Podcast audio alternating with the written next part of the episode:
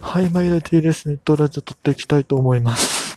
え今日はですね、えー、神宮球場で行われた阪神ヤクルトの試合を見てきました。えー、今季初観戦ということで、今ちょっとその帰り道で撮ってます。帰り道なんでね、やっぱり周りに人もいるんで、あのー、テンションマックスで喋るわけにもいかずですね、ちょっとね、えー、まあ、小声で喋るんですが、まあ、そもそもですね、まあ、テンションマックスになるような試合ではなかったんですけども、残念ながら。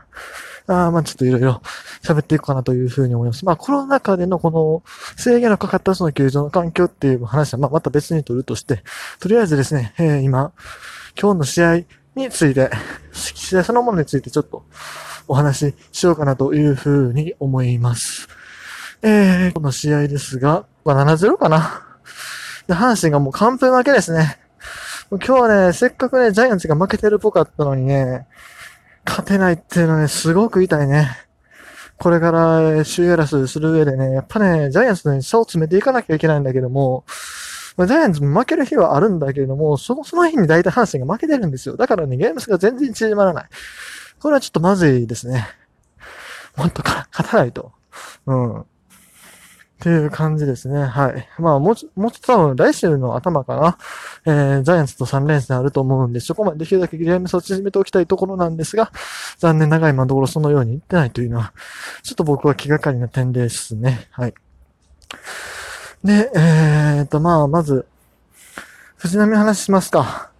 藤波慎太郎。今日はね、もう、ナイスピッチングでしたね。うん。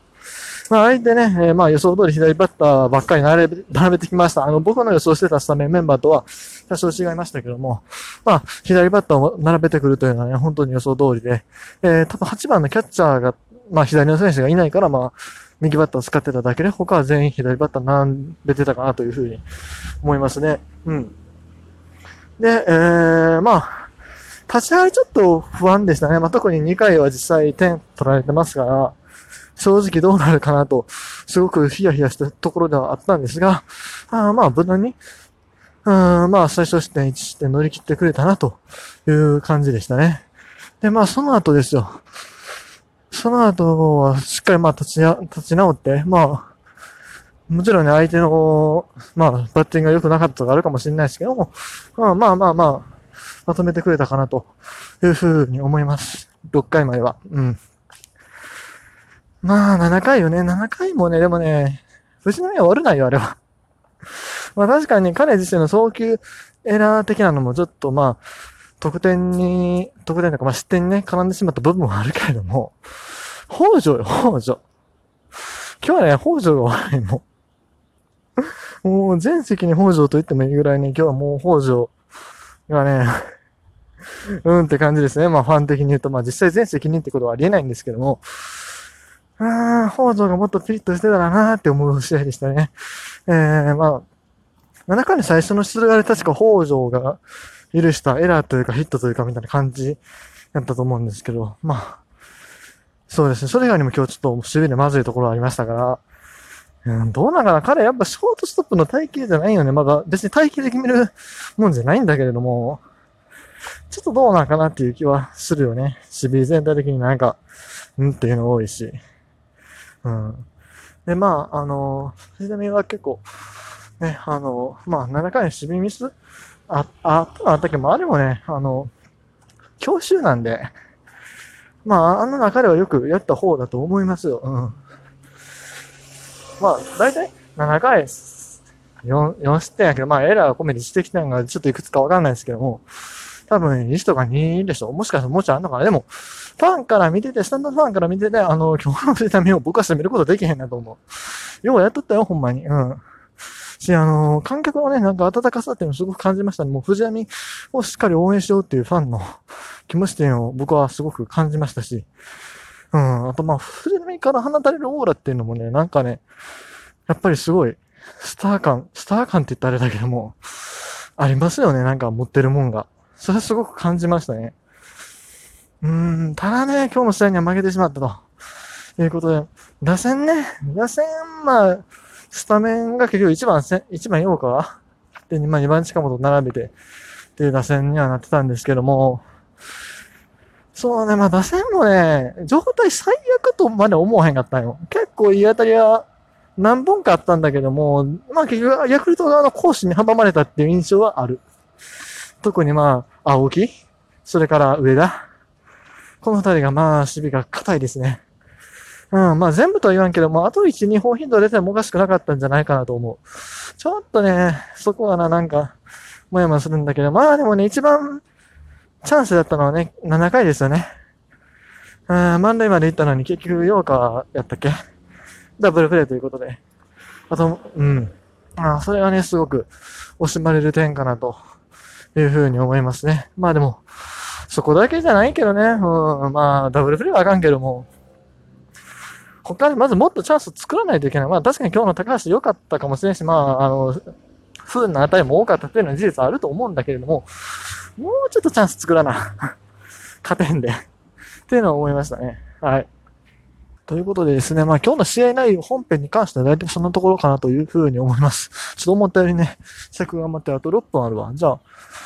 あ、あ試合以外、試合本本編というか内容以外の話もしますか。まあでも試合に関してはとにかくね、あの藤波が、あしっかり頑張ってくれ、くれてるというか、まあ、ある程度ね、ちゃんとやってくれたっていうのを僕は見れたっていうのはすごく満足である。ただ、まあ、支援内容というか、結果自体はね、不満やし、相変わらず僕のね、ヤクルト苦手が全然解消されないなと。ほんまに、でね、今までの前世ヤクルト戦10試合ぐらい見に行ってると思うんですけど、1回も勝った記憶がマジでない。いや、あるんかもしれんけど、覚えてる試合は全部負けやね。うん。ちゃんと覚えてる試合多分、4試合、5試合ぐらいだと思うんですけども、全部負けてるんよね。マジで勝ちたいな。はい。ということで、えー、じゃあ今日の、えっ、ー、と、まあ、試合観戦としてのね、あの、方行きますか。内容じゃなくて、まあ、このコロナ禍での試合観戦というところですけど、まあ今日も上限5000人ということでね、えー、入場前から結構、なんだ、えっ、ー、と、何させられたっけ？あのね、まあ、アルコール消毒ありました。アルコール消毒あって、チケット確認あって、みたいな感じで、え、っと、まあ一応なんか体温を測定するみたいな話を聞いてたんですけど、それはなんか知らんうちに終わってましたね。いや、わからへん。どこでやったのかよくわかんないですけど、多分まあ、入りタイミングでまあどっかでまあなんかシュッとね、サームグラフィーって言うんですか？あれを取られてたはずなんですけど、僕は全然気づかなかったですね。で、座敷ですが、えっ、ー、と、僕は今日内野席座ってたんですけども、えっ、ー、とね、2列お客さんが座って1列開けてっていう感じでソーシャルディスタンスを確保すると。いう形でした。まあ、それはね、まあ、ソーシャルディスタンス確保というよりも、上限を5000人にしろと言われてるから、ああいう配置になってたんじゃないかなというふうに思います。多分90人ってことになるんじゃないかな。だって別に、そのなんだ、2列で前後連2節で座ってるところがあるわけだから、あんまりそこの意味はないっていうか、1列開ける意味はないと思うんですけどね。ただまあ、えっ、と、隣は空いてましたね。両隣空いてたし、その隣ももっと空いてたかな。まあ、ちゃんとしたのは僕覚えてないですけども、まあ、結構あの、座敷的には、あ、かなりスカスカ、本当にもうなんだろう、NPB の試合見てるんやのかっていうぐらいの 座席感覚ですよ。